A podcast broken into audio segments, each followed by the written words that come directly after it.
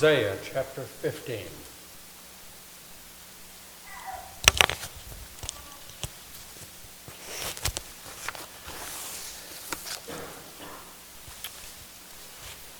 Some historians that have covered the entirety of known human history have often said history is simply the rise and fall of great empires, as well as small nations and royal dynasties. And we see that also in the Bible with the rise and fall and the rise again of Israel and then its enemies. Yes, Israel is still a people. That, has that ever struck you that it's been 4,000 years, give or take, since the Israel nation began with the calling of Abraham, and it's still a people. Many of the other ancient ones have been amalgamated, their countries no longer have borders, etc. And then Israel wandered for centuries and then became a, an official nation again in 1948. It's not unusual. There was a little saying many years ago, I don't have it all, but the beginning of it was, How odd of God to choose the Jews. And then odder still that they are with us today. You've heard of Napoleon, the uh, emperor of the French Empire 200 and something years ago, the French have an interesting attitude toward him. He was a dictator who tried to conquer Europe and was stopped at the Russian border before he got to Moscow. But he believed in God, and he did put an end to the reign of terror after the French Revolution. So the French admire him, but an interesting fellow, the little general, always putting his hand in his shirt pocket like this. And once one of the uh, French skeptics said, um, Your Majesty, is there any proof for the existence of God? Napoleon said, Oui, monsieur, the Jews. The Jews are still here. God chose them, and He has something for them. Interesting answer. How would you answer that skeptic's question? Well, today in these chapters, we see more of God's predictions of doom for the neighbors of Israel in the time of Isaiah, about 600 BC, and how God would deal with them. Now, I've said that we're not covering every verse, and today we're just doing a brief summary of chapters 15 to 23, looking at these neighboring nations that were enemies facing God's judgment. And I've said it's like we're skipping stones across a lake. Anybody ever do that when you were young, or maybe older? Skipping stones. Tonight we're going to get, get about like six pity pats over the surface. Okay, the first one, chapters 15 to 16, Moab. Let's look at their history. They were descended from Lot, the nephew of Abraham. So they were related to the Jews, but it's a sordid beginning, not like the call of Abraham, but you remember the incident with Sodom and Gomorrah and Lot and his daughters and wife left before the fire came. And then one of the daughters, actually both of them, did something very bad with their father. And those girls became the daughters of two neighboring tribes, one of which was Moab. Um, a couple of interesting things. It's east, uh, in biblical days, just east of the Jordan River, so it would be today in the general area of the nation called Jordan not quite to Saudi Arabia. This was the land of Balaam and Balak. You remember when the Jews wandered in the wilderness and they were on the way to the promised land? Balak said, They're not coming here. He hired Balaam to curse them in the name of their God, and it didn't work. And then they went their own way, and Balaam was later killed. In the British Museum, there's a big slab of, of uh, black stone, about the dimensions of the top of this pulpit, called the Moabite stone, and I've seen it many times. Maybe you've heard of it. Archaeologists discovered it in the days of Napoleon when Napoleon tried to conquer Egypt. And they dug it up and they said it's in three languages and it must be the same message in each one of them. And that became the code to learn hieroglyphics. No one had broken hieroglyphics before that. So it was in Greek and in Coptic, which was similar to Greek, and they said it's the same message, and from there they're able to uh, understand messages that were inside the pyramids. The Moabite stone mentions Moab. Interesting. And then one interesting story in the Bible about a, uh, a family from uh, Israel moves to Moab, and the father dies, and then later the two sons die, and the two daughters were from Moab, and they cling to the mother in law, Naomi, and they go back to Israel, to the little town of Bethlehem, and one of them was named Ruth. You know what happened with Ruth. She falls in love with Boaz. They get married, have a little son named Obed. He has a son named Jesse, and he had several sons, one of which was King David. But Ruth was from Moab and converted to the true religion of the one true God. However, looking through biblical history, that was an exception. Very, very few, if any, others from Moab converted and believed in the one true God. Ruth was kind of like Rahab out of the Canaanites that converted from paganism to the true religion, but very few others. By the way, this is proof that though God uh, issued a woe to Moab, as I say in my book, there is no reprobate nation where nobody will ever be saved, because the Bible says there'll be some from every tribe and nation in heaven one day. But Moab was punished just like the Canaanites, but there were a few converts, and those were in the minority from nations that were overwhelmingly pagan to the very end, such as the ones we're looking at tonight. These ganged up on Israel because they hated Israel and Israel's God, but there were a few minor exceptions. The principle here is that there will be Christians from all nations in heaven Bible says it'll be a great number that no man can number. That's in Revelation 5 9 and also 7 9. Though will be a great number, will still be fewer than those that die lost. There will be more in hell than in heaven. Very few people from Moab believed. And the same thing with the other nations we're looking. Now, before we move on, here's a question Why is God sending these judgments and why does He warn them? Why didn't he just say, let them stew in their own sin and my judgment will come? Why warn them? And why does God still warn people? Or to go a step further, why does God give warnings like this to people he knows will die lost? Step behind that, these are ones he has not chosen to be saved. Why does he warn them through Isaiah and Jonah and these others? Why does he urge them to repent? The warnings always say that there is still time to repent. That's why God is warning them. 2 Peter 3 9, God is not willing that any should perish, but all should come to repentance. He desires our repentance and salvation, so there's a paradox. He knows they're not going to believe, He's predestined only some, but yet this shows the goodness of God's heart. Romans 2 4, do you, not, do you despise the goodness and mercy of God, not knowing that the mercy of God leads you, entices you to repentance? Whatever happened to Moab? Well, they got amalgamated into other nations over time, and so there's no nation of Moab. Today, it would be more or less part of Jordan, dominated by Muslims. But there are a few Christians in Jordan today. Okay, that's very brief summary, so let's skip the stone again. Chapter 17 and 18. Now, instead of going east, we go north to Damascus. And that's the capital city of Syria, which is just kind of northeast of Israel. Lebanon is directly north of Israel, and those nations are next to each other. Now, if you know a little bit about history, you know that some historians say Damascus is still here today, and as far as they can tell, it's the oldest continuously inhabited city in the world. That's what some historians say. It's in Syria to this day, large city. It's east of Lebanon, northeast of Israel, and uh, they're mentioned many times in the Old Testament, even once or twice in the New.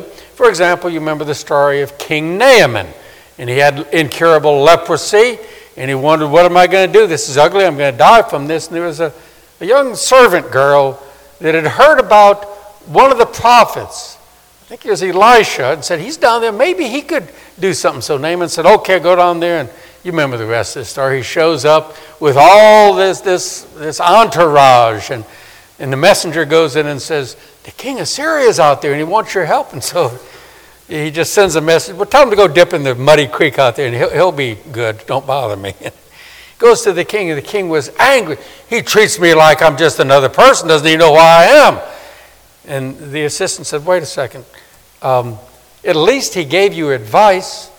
Go and try it. And he says, I'm not going to go bathe in that muddy river. We've got clean rivers up in Syria. Humor him. Do it. You know, wouldn't you have done something great if he had asked you to do it? It was not going to hurt. Go ahead and do. And he did it. And I like how Billy Graham used to preach on it. The first time he come up and says, I feel like a fool. Everybody's laughing at me. No, no, do it again, Master. Did it again and again. And come to number six. And uh, he says, I'm getting out. And you know, he says, no, no. The, the servant, the, the, the prophet said seven times. One more time, and he came up, and I like it says his skin was as clean as a brand new baby. The leprosy was gone. That was the king from Syria named Naaman. Don't know the name of the little servant girl or the man that helped him. Syria often attacked Israel, but on a couple occasions they sided with Israel. Doesn't that sound like some of the neighboring nations today that they're siding with Israel and sometimes they didn't? We need to pray that Syria does not get involved in the current war like they did in 1948, 1967, and 1973.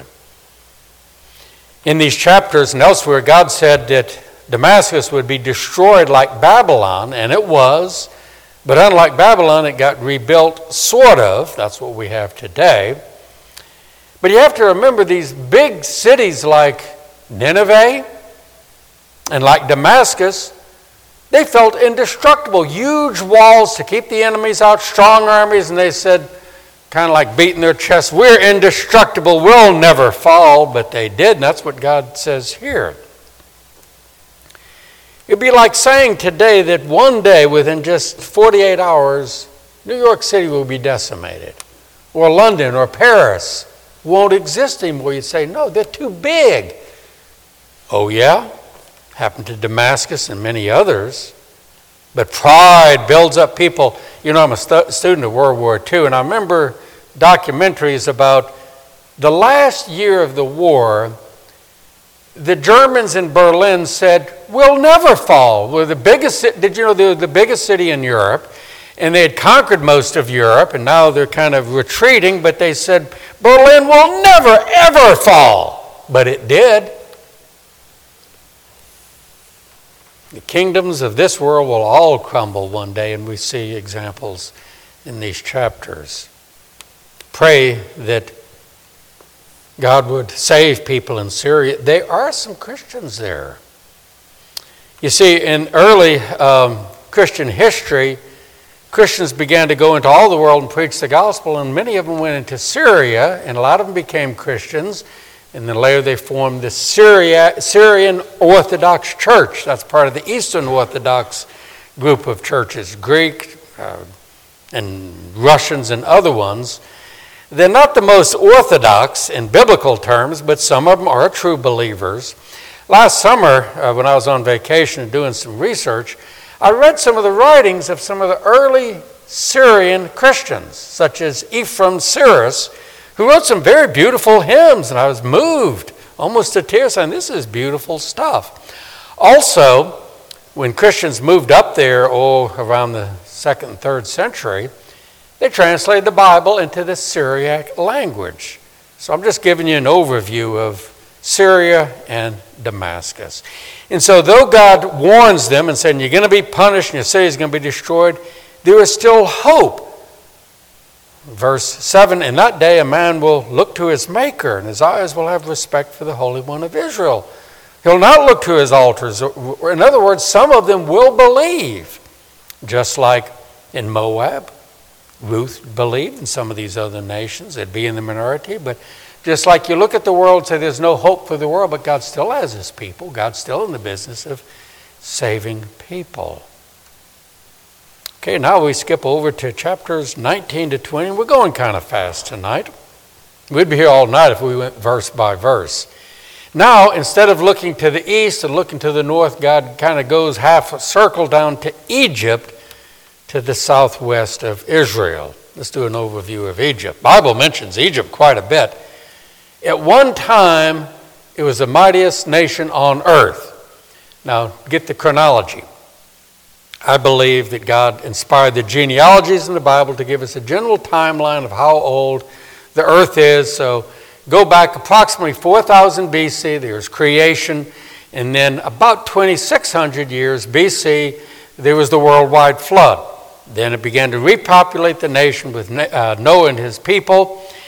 And some of them moved down to Egypt, where they built the pyramids not too long after that, about the year 24, 2500 BC, the pyramids.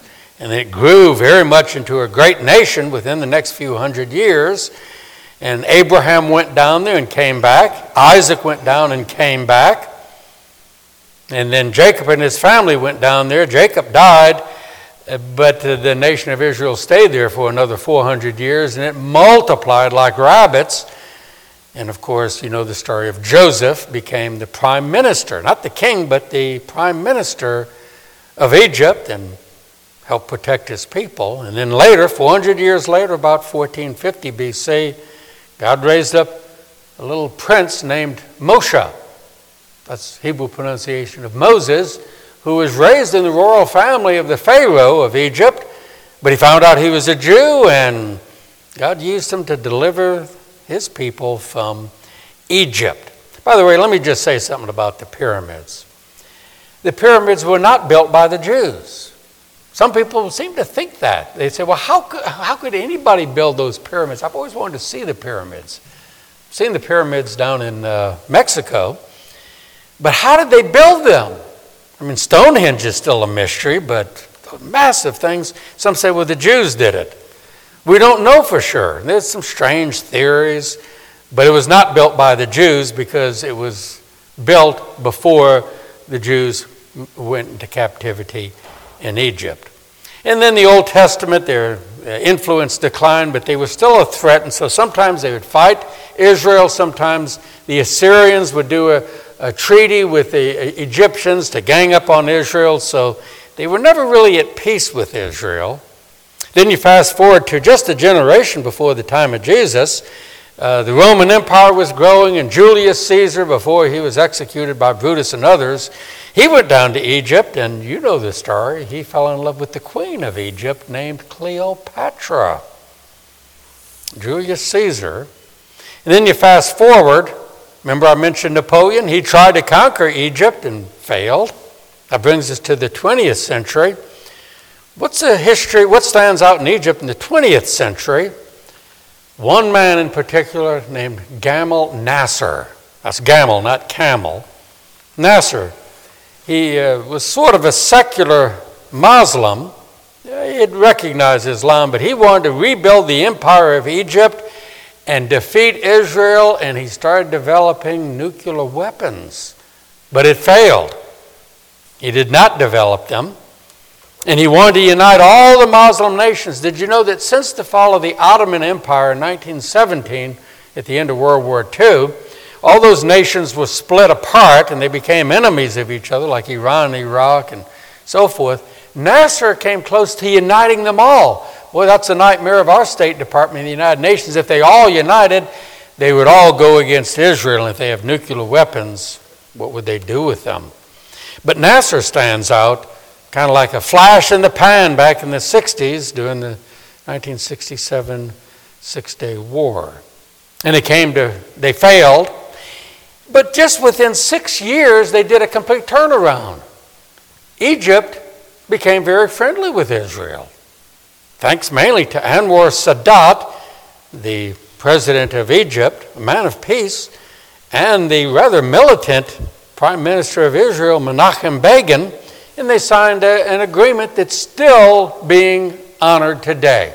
Egypt is not likely to fight Israel in the current war, although there are Muslim fanatics in Egypt today, particularly in what's called the Muslim Brotherhood, that want to say Nasser was right. Let's go and fight the Jews, take the land, and share it with our Palestinian brothers. So the winds could change in Egypt, though they're a friend now, could attack Israel again pray. What about Christians in Egypt? Well, just like in the second century, Christians went north and east with the gospel, some of them went down to Egypt, and some Egyptians did believe. If you know anything about Christianity in Egypt, there is about 10%, 10% of Egypt claims to be Christian. Most of them were in the Coptic Orthodox Church. By the way, this chapter does mention briefly Ethiopia, the southern neighbors of Egypt. Okay, next we come to chapters 21 and 22, and it starts with an unusual name without telling you offhand what nation is being condemned. 21:1 The burden against the wilderness of the sea. What's that? Scholars I consulted said this is a um, metaphor for Babylon, which was on the Persian Gulf, the sea, but it was still much desert area like the wilderness next to the sea. Also, other areas are thrown into the mix here. Chapter 21, verse 11, Dumah, Arabia, 21, 13. Back then it wasn't Saudi Arabia, but it was the land of the Arabs. Later, that's where Muhammad came from. And then in the 20th century, it became Saudi Arabia, named after the uh, family of Saud. 2116 mentions Kedar. Interesting, look at 22.1. Mentions the Valley of Vision. And from there came the title for a very good book I recommend. Is, let me see a show of hands. Has anybody read it? Anybody have it? Oh, almost half of the people here. It's a little book of wonderful prayers of the Puritans. It's called the Valley of Vision, not like this pagan Valley of Vision. 2214 also bears something mentioning, so I'm going to say a little bit about this verse. And this would apply to them, but also to some others. 22:14. Then it was revealed in my hearing by the Lord of hosts, surely for this iniquity there will be no atonement for you, even to your death, says the Lord God of hosts. There'll be no atonement. God did provide a general atonement for all men, but there's also what we call limited atonement just for his people. This is one of about five verses in the Old Testament says there'll be no atonement for that person or for that sin such as for the wicked sons of Eli, one of the judges. Jeremiah says the same thing. So there is a sense in which atonement is limited to those that God has chosen, those that God will forgive, those that believe. But for others, there will be no atonement. What is atonement? It's sacrifice that propitiates and satisfies God's anger and opens the door for forgiveness. But these people were um, so degenerate, God says, I've given up on them, I've warned them, judgment's coming, no atonement for them.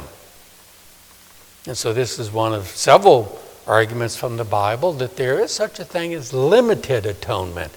Even though there are benefits for everybody, there are still some things only for God's people, and it's limited to them. And for others, you say there's no atonement for them. Notice how Isaiah is going all around Israel. You know, except, it, it, he condemns the ones north, northeast, to the east, to the south. What about to the west? Well, nothing out there except the Mediterranean Sea. But one island is mentioned in the next section. Why not Greece or Rome? Uh, they were not empires yet. They had, not ta- they had never attacked Israel.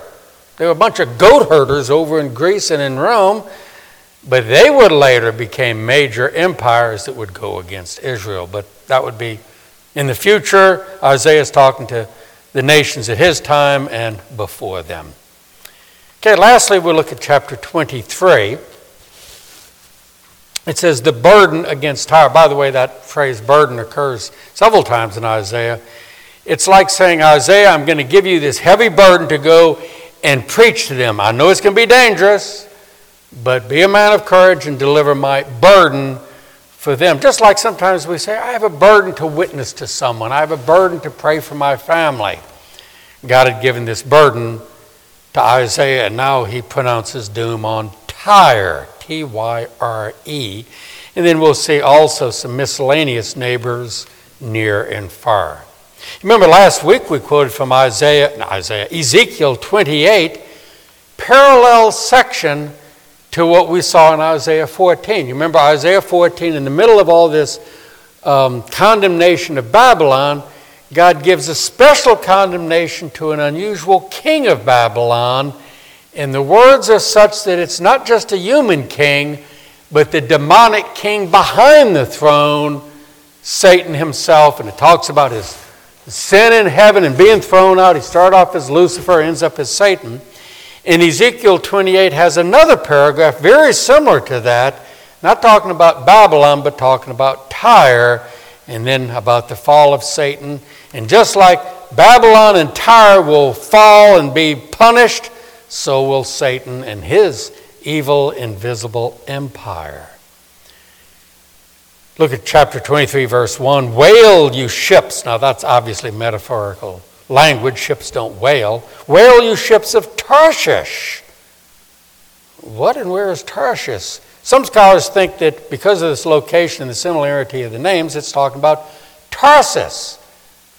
Anybody know who came from Tarsus? Saul, who became Paul, the apostle from Tarsus.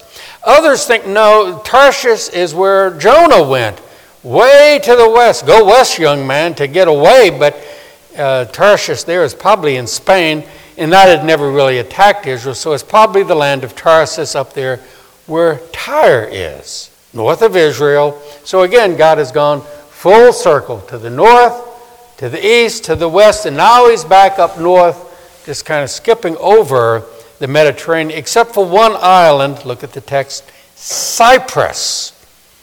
Cyprus is mentioned in the New Testament because a certain man came from there that was a Jew, and he was one of the earliest converts, very close to the apostles, named Barnabas from Cyprus. But that's the only island out there that's mentioned, even though there were hundreds around Greece. That's the only one that's mentioned here because it was the most populated. Chapter 23, verse 2 mentions Sidon. Tyre and Sidon often mentioned together. Verse 11 mentions Canaan, that is what was left of it. There still were some Canaanites. And then also, verse 13, the Chaldeans, another word for the Babylonians. They all come under God's warnings and punishment. Notice the prediction in uh, verses 15 to 17 the prediction of 70 years of punishment. Does that strike you as interesting? 70 years, the same punishment leveled upon Israel in the time of Daniel. God had prophesied through Jeremiah, My people will be slaves in Babylon for 70 years. And then toward the end of that, Daniel, Jeremiah had already died, Daniel did the computation and said, The 70 years are almost up. Interesting, 70 for one and 70 for the other.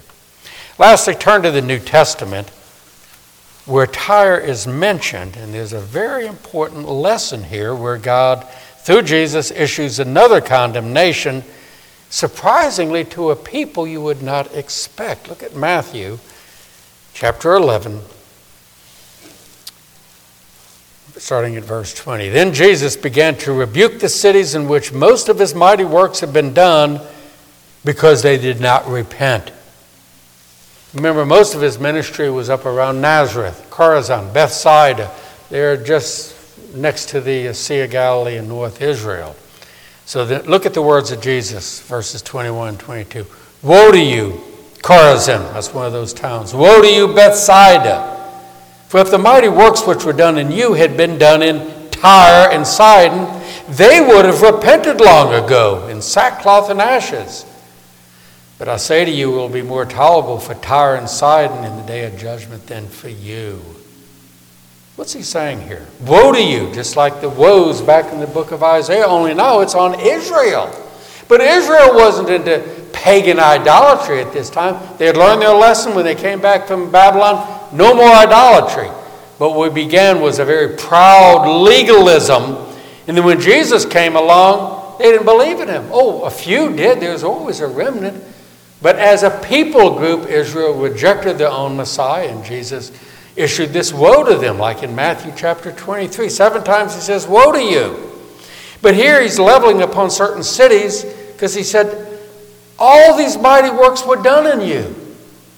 It's almost like he's saying, What more do you people need to prove I am your Messiah and you should turn and believe and repent? Remember, on one occasion, actually very similar to this time, they came to Jesus, and the audacity, or here's the Hebrew word, the chutzpah, the gall, they come to Jesus and say, Give us a sign that you are who you say you are. You remember Peter? Peter was kind of a blunt person. I can picture Peter saying, Get out of the way. I'm going to I'm going to give these people what for. I can see Peter saying, What do you guys need? You've seen hundreds of miracles and you're asking them to do one more? How many will it take to please you guys? Well, Jesus is speaking very bluntly to them. You notice it said, previous verse, they had already seen so many, most of his mighty works healing the blind, the crippled, the deaf, raising people from the dead, walking on water. And yet it said they still didn't repent. Remember in 1 Corinthians 1 it says, The Jews seek for a sign, but the sign still wouldn't convince them. And so Jesus said, It's going to be worse for you than Tyre and Sidon. There were no miracles done by the prophets in Tyre and Sidon. Isaiah didn't. Jonah didn't do a miracle when he went over to Nineveh. And yet, people in Nineveh repented. That's, by the way, in the next section here and in chapter 12. But no miracles there in Tyre. But Jesus said something very theologically profound. He said, You've got all these miracles and you won't believe. They would have believed if they had seen what you guys, even just a handful of miracles, they would have repented. And says in sackcloth and ashes. That's like ripping their clothes and groveling on the ground. We're sorry, we're sorry. He says they would have repented long ago. But no miracles was done. They didn't repent. They died lost. Here's the bottom line, verse 22. But I say to you, it will be more tolerable for Tyre and Sidon in the day of judgment than for you. That's comparable to any of the judgments that Isaiah pronounced upon the neighboring countries. But this was unexpected. I imagine those self righteous Pharisees would have said, Us? Who do you think you are? We're God's chosen people. And Jesus would have said, But you're no better than the pagans. We're proud. And Jesus said, Your self righteousness stinks to God. And they said, we, we believe. And Jesus said, You don't believe. You don't repent. So this is a toe to toe confrontation. But notice again, verse 22 Judgment day is coming. According to the Bible, all sinners will be judged and sent to hell. But there are gradations of judgment, just like difference between a felony and a misdemeanor, and there's double felonies and life without parole and all that. Bible says some sinners die more lost than others. They all go to hell, but some have a hotter hell than others. And if you didn't know about this, you, might say, well, see, who gets the hottest part of hell? I guess it'd be the pagans. And Jesus in the next chapter says, well, what about people in Sodom and Gomorrah? The worst culture the world has ever known. That's where we get the word sodomy from, from Sodom. That's where they practiced homosexuality, lesbianism, rape, pagan worship of demons, human sacrifices. You can hardly think of anything worse except maybe 21st century America. And God rained down fire and brimstone upon Sodom and Gomorrah. None of them got saved. You'd say yes. And the Jews for centuries said yes, but we're not like them. Remember, we saw earlier in Isaiah said if it wasn't for God's mercy, you'd get the same judgment as Sodom and Gomorrah. But hear what Jesus says in chapter uh, 12, similar to the woes concerning Tyre and Sidon and the Pharisees. He said on Judgment Day, yes, Tyre and Sidon, they're going to get it down in hell. But you wicked Pharisees, you hypocrites, you're going to get it worse than them. It's going to look tolerable on them compared to you, even though all of you are going to hell. I read sermon by Jonathan Edwards on this recently. And he said the lowest parts of hell that are the hottest of all, number one is for Satan, and next would be self righteous religious hypocrites that go to a gospel preaching church they see the miracle in people's lives of being converted. They hear gospel preaching and they still not believe. More light rejected means more darkness and hell for them. Wow. And that's true. And that's a lesson we learn about Tyre and Sidon from Jesus as well as Isaiah. Let's draw some conclusions and lessons from what we've looked at tonight. God had said to Abraham at the beginning of the nation of Israel, I will bless those that bless you and curse those that curse you. And so God is cursing those that opposed Israel because they were still God's special people. Are they God's special people today? Yes and no. They're not keeping the covenant, they're not keeping the law. Very few of them are, Christian Jews, a few are the believing remnant. They're not honoring the covenant, they're certainly not honoring God's law. Even the most, the most observant Jews, you know, the Hasidic Jews wearing black and the curls, curly sideburns, they are the descendants of the Pharisees. They are the strongest opponents of Christians, just like in the day of, of, of Christ. They're not better than those that Jesus leveled the severe judgment on. And yet, how out of God to choose the Jews? They're still a nation, and there are some believing Christian Jews in Israel as well as Brooklyn and lo and behold, even in Springfield, Illinois, they have a, a Jewish Christian church here. Pray for them. God's not finished. Just like the remnant that has been mentioned earlier in Israel, there's still remnant of believing Jews around the world. God's not finished with them. Now, here's another question Looking at how God chose the Jews and have dealt with other nations over the centuries, the rise and fall of empires and small nations, the question is why does God deal more with some nations than others? Why did he choose Israel and others? He didn't choose Israel because they were big and mighty and smart and all that. No. He chose them because they were small and they were pagans. Abraham was a pagan when God chose him. He was worshiping Babylonian gods. God changed him. But God said, I'm going to choose Israel. You can expand upon this question. Why does God deal more with some nations than others? Why has Christianity thrived in some nations and not others? In the earliest centuries, it thrived in Israel, some up in Syria, and then gradually over to North Africa, where Augustine was. There was a thriving Jewish community in Libya and Egypt. Egypt, that's where the great Athanasius was from. Why has Christianity thrived? Excuse me. Sorry. Why has Christianity thrived over the centuries in some nations for others? And why has it thrived in some nations temporarily and then not later? For example, the Reformation started in Germany, thrived for centuries. Not today. Less than 5% of Germans go to church. Less than 2% of them would be what we would call evangelicals in German, the Evangelische. So it thrived and now it's in decline.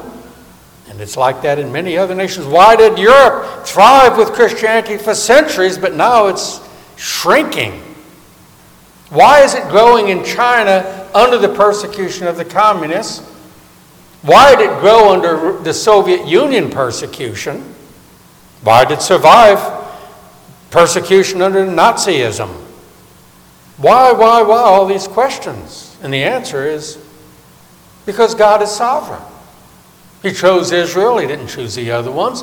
And He sends Christians here and there, and He sends revival to some, He sends reformation here and there, and He blows upon one people, and many of them get saved, and other ones He doesn't. It's because of God is sovereign over the nations. And yet He is still at work. Look at the 20th century. It began with the Korean Pentecost revival. Before that, the Koreans were steeped in all sorts of Buddhism. But then within one generation, Christianity became the majority religion of South Korea.